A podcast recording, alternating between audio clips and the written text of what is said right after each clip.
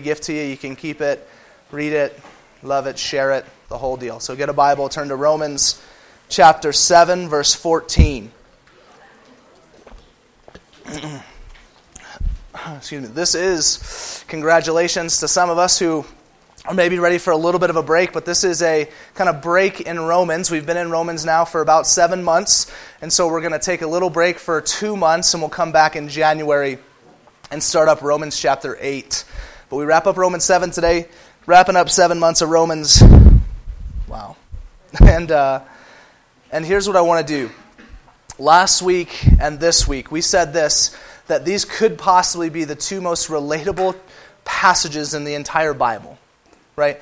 That, it, that if we were to sit back, we were to just read them for face value, and you already heard some read earlier, right? If we were to sit back, just read them for face value, immediately I believe our hearts and our minds engage with the text because we're like, listen, this is my life, right? Like we read this, and it almost requires no commentary, no sermon, because we read it and say, yeah, that's my experience. We said last week that Paul, throughout the entire book of Romans, is constantly just kind of propping up doctrine, theology, these deep truths about God. But really, these two weeks are just him almost laying bare his soul, laying bare really what's going on in his life. So, what I found really important is that when you try and get context, right, when you try and get the depth of what someone's trying to communicate, it really helps to know who that person is, right?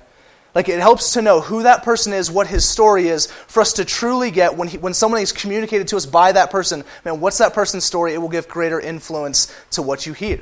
For example, yesterday we had the Redemption Men's event. Okay, uh, our buddy Caleb Green had never driven in the snow before. Okay, this is an important detail because Caleb took a corner going 30 and slid his car right off into a ditch. Okay, now if you didn't know that he had never driven in snow before, and he had two wheel drive, which is already a bad idea, right? If you didn't know this, you would just think, idiot, right? just kidding. Love you. But since we know that, we could say, you know what, just inexperience, we understand, you didn't have any you didn't know that you can't go 30 into a corner where the sign says 15 in snow in a two-wheel drive vehicle, right? You didn't know that. So there's some slack, there's some grace, there's context. So what I decided to do for us today is I went ahead and interviewed Paul for us. Okay? Took me a little while to get in touch, but I interviewed Paul. Okay? I asked him one question. I said, Paul, tell me your story. And he said this I used to persecute you guys, like for real. I killed many of our kingdom family. Yet I was not destroyed. In fact, quite the opposite. Jesus himself saved me. No, I'm serious. I was on my way to persecute some more of his people, and he himself invaded earth, transcended the physical, and appeared to me as a bright light shone all around, proclaiming, I am Jesus whom you are persecuting. In a moment, he blinded me physically, but spiritually opened my eyes wider than I could have ever achieved on my own. Now I am an apostle of Jesus Christ. My motives? I am fully his I told the elders in Ephesus what I tell you now that I consider my life worth nothing to me, that only that I may finish the race, completing the task that God has given me, the task of testifying the gospel of Jesus Christ. Education. I've studied with some of the most brilliant Christian minds for over 10 years, not to mention the, all the years studying the Old Testament, practically memorizing every intricacy of the law. Ministry, now that's the good stuff. I've traveled over 13,000 miles, mostly on foot, planting multiple churches in over 12 regions and cities, preaching the gospel, healing the sick, feeding the hungry. Oh, yeah, and I worked on the side as to not be a burden to anyone. I also happened to write 13 books of the Bible. Boom. He said this. This isn't me. Amidst it all, I boast not in myself. I am nothing. I boast in nothing or no one other than Christ, and I preach nothing more than Christ and Him crucified. I'm not all that eloquent in my speech, but everywhere I go, people get saved. It's weird. Relationships, I choose to be single. No, seriously. I choose that. It gives me more time to serve God wholeheartedly. But I've got friends. I've discipled some of the greatest men and women our faith has ever seen Silas, Titus, Timothy, Phoebe. I've worked alongside men like Barnabas, Apollos, James, oh, and some guy named Peter. You've been reading Romans, right, in chapter 7? Paul. Then you know how I feel about sin. I hate it. It's wicked. It divides. It destroys. It pulls me from my Lord. You know how I feel about the gospel. It is the power of God unto salvation for all who would believe. Praise be to Christ. Wow. Looking back on this, I sound pretty terrific. But the real me, the depths of my soul, the cries of my heart, the wanderings of my mind. Yeah, let's read that last passage in Romans 7 again. Okay, so when we understand the context of this man, who arguably could be like the greatest Christian ever. If you put that label, right, you can't, but if we did, it'd be this guy. That's his resume. I mean, it's just crazy. Does all this stuff yet takes no credit, points to Jesus. And yet we get some reality. We get this heart based, emotive response from Paul. And that's what we read today. And that's what I want us to engage with. That's what I want our hearts to find relatability with. So today he reads us the rest of his testimony. But let me, let me say this. Um, here's my hope for today. Here's what I hope we get out of this. First is that we would just be able to kind of breathe out, right? That we would just relax for a moment. That in our identification, in our relating with Paul's experience, there would kind of be this, okay, because we leave this, live these tense, guilt filled lives, and I tell you what, living out righteousness is just somewhat impossible. I pray that we breathe out. In fact, last night, how many people watched ASU squeak out that game against UCLA, right? Yeah. NAU also won, by the way. You, so there you go. That's to be, let's get crazy. Whatever. That's fine. Just kidding. I don't care. Whatever. So ASU squeaks out this win UCLA. I happen to know that about 90% of my friends on Facebook are ASU fans. Okay? I know this because I just saw status after status after status that was like, we're crushing it, and then, oh my God, what's happening? And this is the worst thing ever, and elation, right? In the last, because it looked, they were up 35 to 13 or something. I don't know, it was some crazy at halftime with like five minutes left. It was 38 33, and, you and the other team had the ball, right? I mean, it was just looking pretty glim. They were getting smacked around. And so it was amazing because as soon as the game was over, right, I went back on Facebook and every single status was, oh, thank God. Or, man, my heart can breathe again. Right? I mean, it's just all this. And here's what I want I want for us to release some of this tension that we feel because here's what Paul's done, and we've talked about it. He's built up over and over and over for us in Romans this need for us to chase after God and leave sin behind. That builds up for us some pressure Right? It builds up for, up for us some guilt in the midst of, I've tried that and it hasn't worked. What I think what we do when we step into relating with Paul is we breathe out. And in that breathing out, we don't stop there, but rather we then breathe in the depths of the gospel.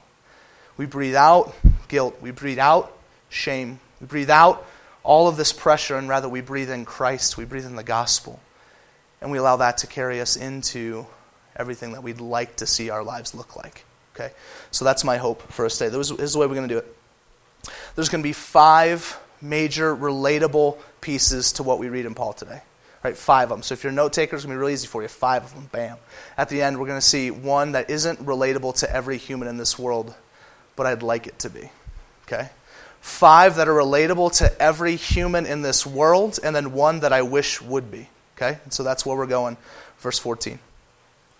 For we know that the law is spiritual but I am of the flesh, sold under sin. So he starts off, he frames this little diatribe moment by just saying, okay, the law, we've already talked about, the law is good, right? The law is spiritual, it is good, but I am of the flesh. Simply, number one relatable point, I am human, okay?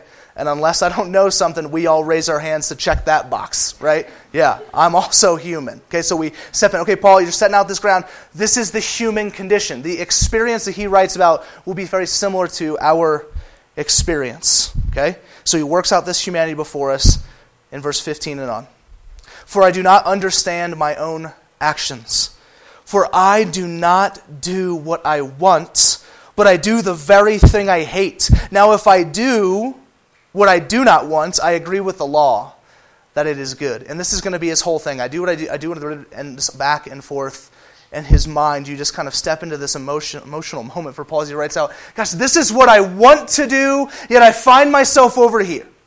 I see this. I know this. This looks good. I know this is what God has for me, but I just keep going this direction. I think the second relatable moment is just the frustration with our own actions. Right? Frustration with our own actions. That in the midst of this life, we step into things, we do things, we find ourselves in places and areas and points of our life where we say, Man, how did this happen? Why am I here? And the comments just continue to resound, I think, as we dig deeper and deeper into all of the memories that might flood the mind right now of those times where you just knew, yeah, maybe I should be doing this, but you found yourself in the complete opposite direction. This is what God wants for me. This is what life is. Yet we pursue death. Okay, and this is that quandary that we find ourselves in, that Paul himself finds himself in. Okay, um, it's interesting Excuse me. It's interesting because one of the things that we hear a lot, whether it's me preaching or Anthony or any of the guys that have ever been up here, is a lot of times we hear people come up and they say, Listen, I really appreciate how honest you are about your sin. Right? I even had, even had one girl come up to me and say, Man, you really sin a lot. And I was like, Yeah, that's fair. you know, thanks. Get out. You know, but. Um,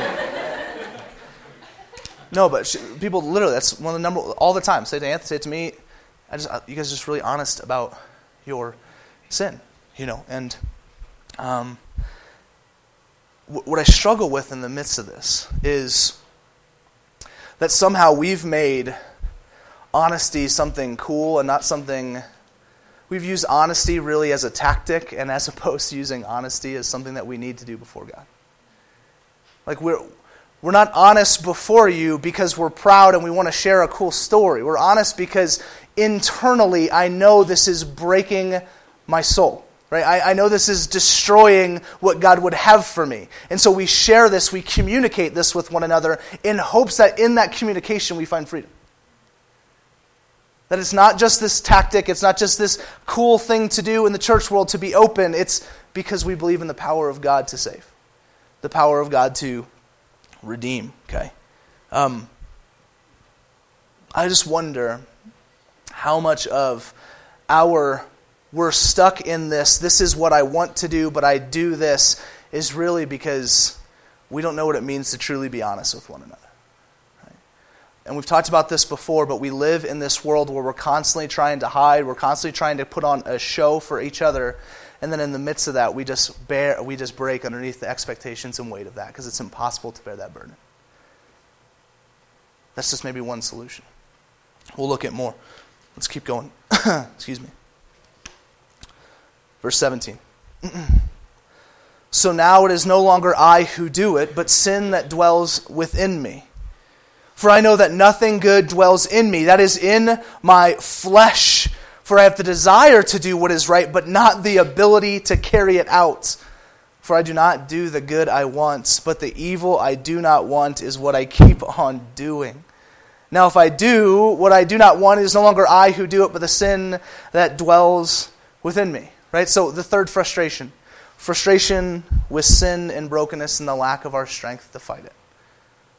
Right? Paul's saying, listen, it, it almost sounds like he takes a step back here and then just blames everything on sin. Right? This is, this is ultimately sin's fault. But is that, is that what he's trying to communicate? Did he, did he really go for seven chapters destroying and saying, Sin, I've mastered it? Right? Do you guys remember Paul saying, I've, I've mastered sin. I'm no longer a slave to sin. To come back and say, Actually, sin has mastered me. This is all of a sudden a quandary for us as we kind of step into the emotions of the moment. Is Paul just being emo here, I wonder, right? Is he just listening to too much dashboard, right? And now he's confused, like, God, right? Or is he just talking about the true human condition that we are so frustrated with the fact that we can't defeat the sin in our lives? I love his line, right? I, I desire to beat it, but I have not the ability to carry it out. We see this every single January. And we use this illustration a lot here because it's always happening and we're coming close to it. We see it every single January in the form of resolutions, where we resolve to change something about ourselves, and that change, that attempt, usually lasts about a month or two. Okay?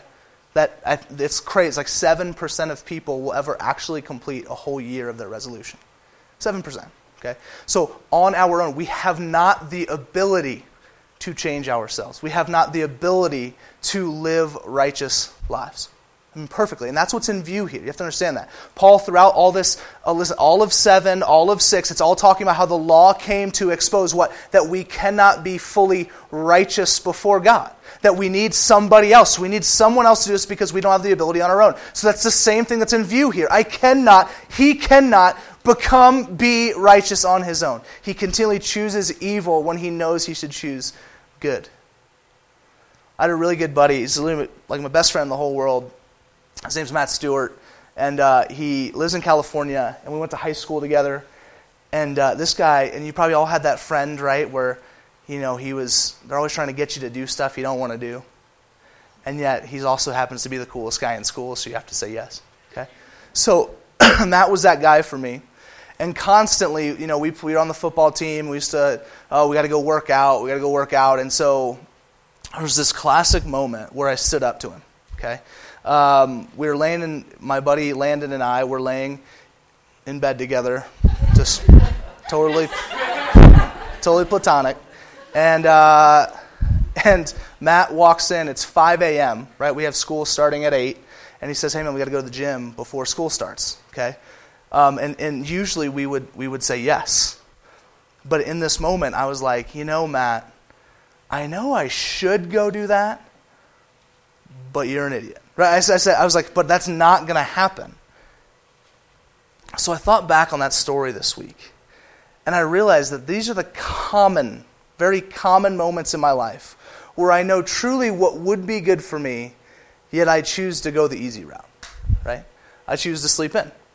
Now, um, these moments are vast and are in different contexts for all of us, but the idea remains the same.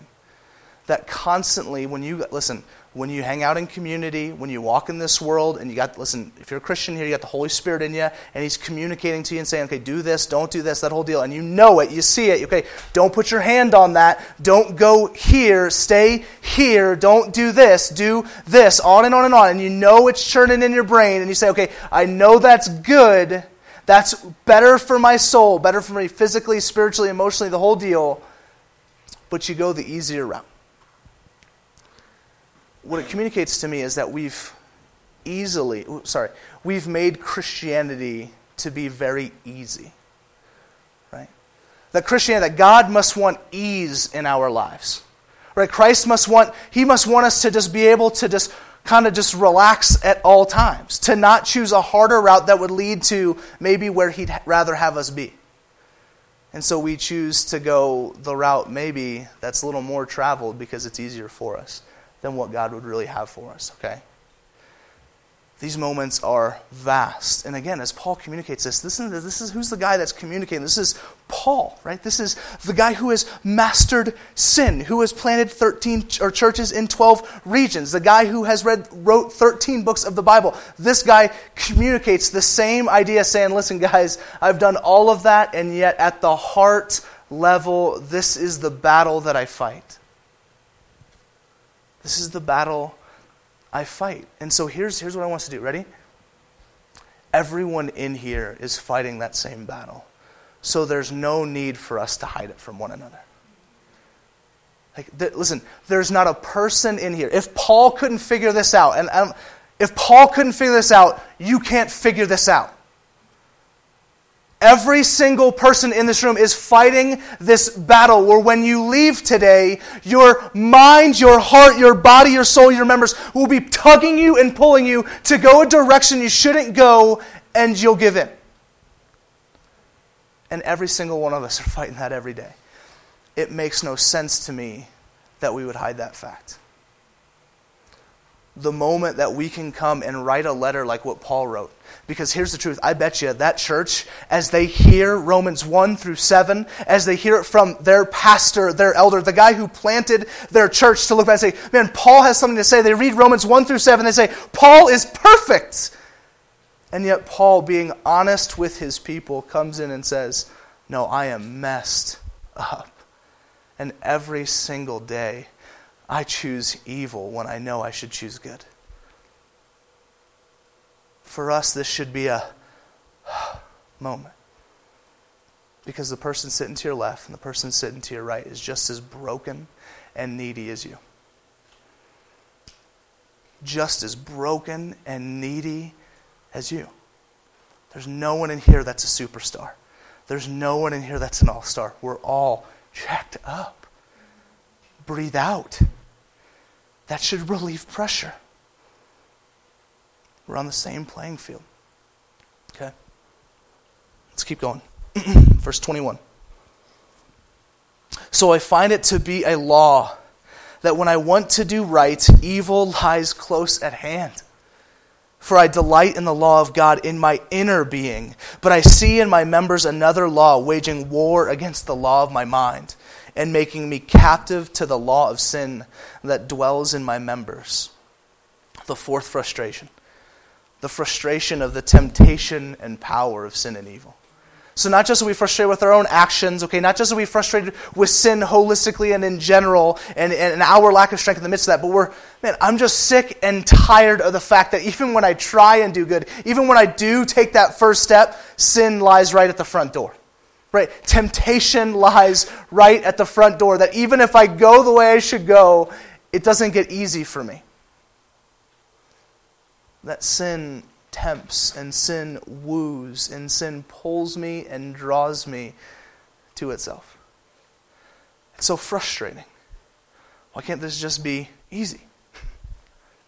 Why, why, can't we just choose righteousness? I can't, why can't I just wake up in the morning with those new mercies, with that new grace, and just say, God, I'm choosing you. I'm going to walk that direction. It's going to be fantastic. There's no temptation I'm going to love. I'm not going to be down today. I'm not going to be frustrated. I'm not going to get angry. I'm not going to be lazy. I'm not going to be slothful. I'm not going to be on and on and on and on and on.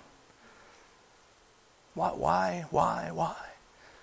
Why must sin be so powerful? And we get what we get communicated to us here is a is this metaphor that's continuous throughout the book of Romans and throughout most of the writings of Paul. We see it in every letter. But this idea of this war that's being waged, right? The inner being versus the external, kind of warring against that. See, that our inner being, right, deep down to our core, the Christian here in the room today, deep down, because of the presence of the Holy Spirit, we long for God. If you're a Christian here today, not by your own power or doing, you long for God because of the presence of the Holy Spirit in your life. That's the truth. Because the Spirit of God resideth in you you desire God in your innermost being. Yet, because of temptation, because of sin's power, it wars. It literally is at in a battle with your inner being, with the Holy Spirit to woo you and cause your members, your hands. We talked about this a few weeks ago. Remember your members, your hands, your mind, everything to go the other direction.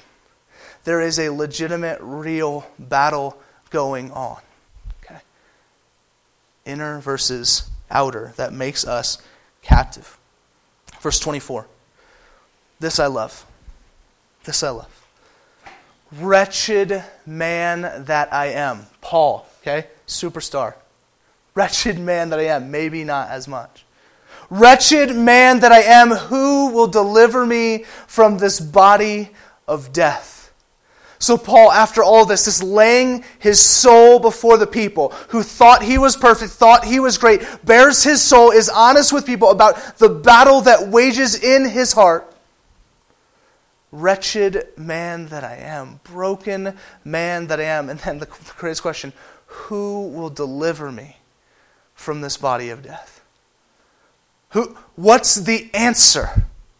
Who, this is the worst, right? And if we sit down and we've all had those moments when we've tried to pursue God, the battle's waging, we choose the wrong things, we're here, we're there, we're everywhere, and then we get in the midst of it and say, God, where are you? What am I to do? Who will deliver me from this body of death? Verse 25. Excuse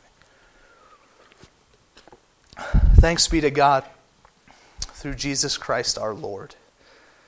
So then I myself serve the law of God with my mind, but with my flesh I serve the law of sin.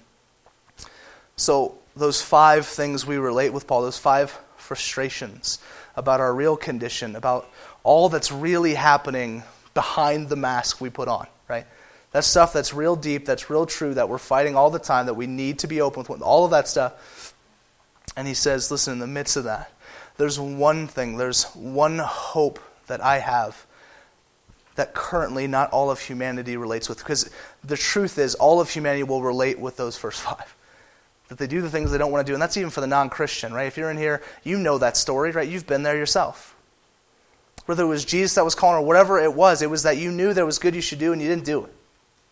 You knew you weren't supposed to cheat on that test, but you did. You knew you weren't supposed to embezzle at work, but you did. You knew you weren't supposed to did it on down the line. It's all the human condition. It's humanity. But then there's this, this last one that Paul's hope and my hope and our hope of the mission of God is that all would come and realize and be able to give thanks that God is the answer. That they get to the end of themselves and proclaim, Wretched man that I am. That we would get to the end of our ropes and say, Wretched people that we are. Man, what's the answer? And that we would together proclaim in thanksgiving, It's Jesus. It's, it's Jesus. Over and over and over, it's Jesus. That as we breathe out, we breathe in the depths of the gospel, the depths that Christ is indeed the answer. Now, here's what, here's what we need to notice in the midst of this. Even as we go to Christ, what Paul's communicating here in this deliverance is not a current, temporal, this world, present day deliverance completely. Okay? That's not what he's communicating. He's saying, Who will deliver me from this body of death future? Right? Who, who is going to come and take me? Because listen, we occupy these bodies of death for the rest of your earthly lives. Right? You're not going to take on someone else's body. Your body's not going to become perfected no matter how many hours you spend in the gym, okay? Not going to happen. You are trapped in a body of death, but who will deliver us ultimately, eternally in the future is Christ. So here's the truth here this battle will not stop until the day you die, okay? Because we can easily get to the end of this text and say, you know what? Okay, I'm going to go to Jesus and I'm done right? I'll, I'll, go to Christ, and this just gets easy again. We're always looking, how do we get how do we get ease into this? How do I make this best for myself? E- okay? No. The battle will always wage on between your internal desire as a movement of the Spirit versus the external forces and pulling of sin and brokenness and depravity. And again, why is this so relatable? Why does it have to be so relatable for the church today? Because we have to acknowledge that this battle exists. And we have to acknowledge it across our entire church. And I'm talking capital C.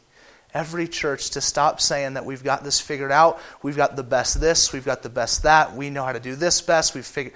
No, to say, listen, we're all messed up and we need and put our hope in Jesus to work on us now and eventually deliver us forever. Okay? We have to own that.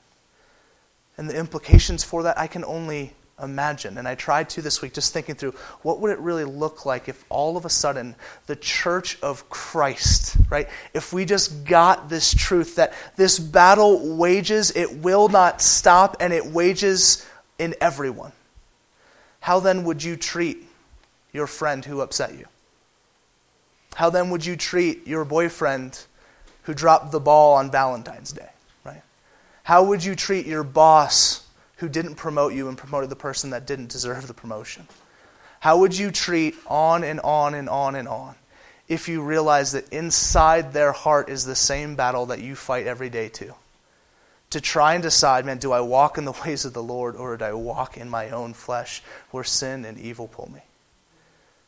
What would it look like if we started to treat one another with the understanding that this battle is as crazy in their soul as it is in ours?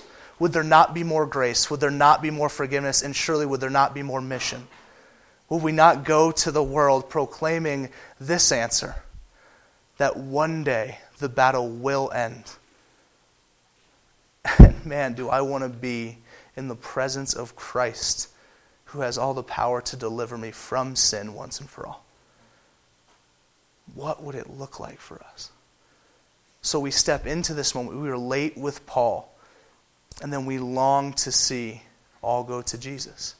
The same thing that Paul desires, we now desire. So will we do that? Okay? Here's what I want to do. Amidst this battle, three applications one question, one imperative, one suggestion. One question, one imperative, one suggestion. The question this one's been helpful for me, okay? In the midst of the battle, this question has been always helpful for me. It's very practical. And, and here's the deal because, and Nate Zion, even as we were praying before, this text is so much to sit and marinate and trust and, and, and breathe in deep the gospel. But I wanted to give us something tangible to walk away with as we wrap up the first seven chapters of Romans. So, the first one this question has been very helpful for me in the battle. And is it, Vince, what do you want the most? What is it that you want the most in life? Because ultimately, the truth is, what we want the most in that moment will dictate which way we go. So, if in the moment my desire is for my comfort, okay, I probably don't forgive someone who hurt me because I'm going to scheme it in a way that then they feel the weight and the condemnation of hurting me in the first place. If my ultimate desire is not about me, but it's about making God look great, about living in His way, man, I've forgiven a heartbeat. What do I want the most in this moment? When you approach any given thing, just ask yourself, just put it out there. Right now, what do I want most right now? And listen, I tell you what, 80% of the time I usually land on not the right answer. I usually land on, man, I want I want what I want. I want what's best for me. I don't if it's in contradiction to what God wants, I usually land here and then when I land there, man, the conviction wells up and I say, okay, well, I'm not going to go there. Okay, so does, is it foolproof? No, but I'm just saying, application, it's helpful. Ask yourself that question amidst the battle. Secondly, the imperative. This one's important for us, and we're going to get a chance to do it corporately as we sing, but it's just give thanks to God whom will deliver us give thanks to God. So we're going to sing, we're going to praise. You guys are going to be at meals, hopefully, on Thursday. In fact, if you don't, I want to put this out there now. If you don't have a place for Thanksgiving dinner, come and talk to me. There's been a few people in the church that have offered to, to open up their homes for you guys to come in and have Thanksgiving dinner, so you wouldn't have, so you wouldn't go without. And so if that is you, just come and talk to me afterwards. We'll connect you with them. Okay.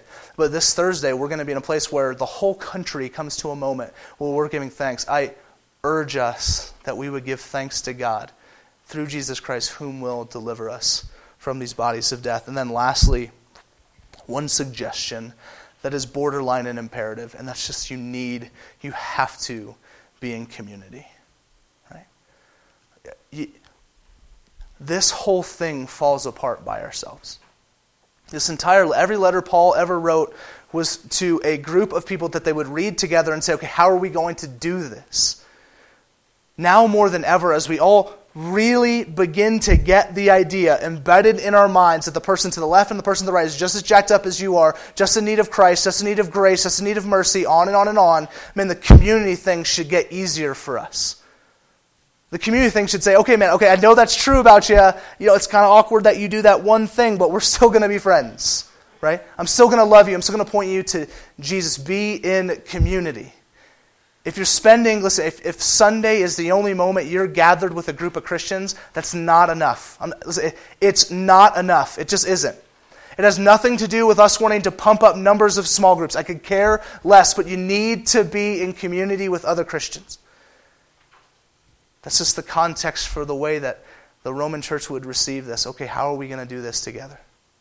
How are we going to fight this battle? Battles are not fought alone, they're fought with armies. They're fought with other men and other women by our side. And without it, man, you just lose. You just lose. Okay? All right, so that's it. What do you want the most? Let's give thanks to God and let's get in community because we do relate to the condition that Paul speaks about. That we are broken and that constantly we choose to do the things we don't even really want to do. Okay? Let's pray.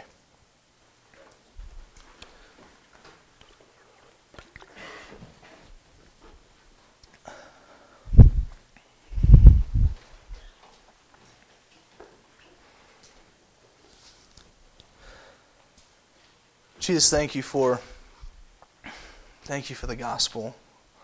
Thank you for men like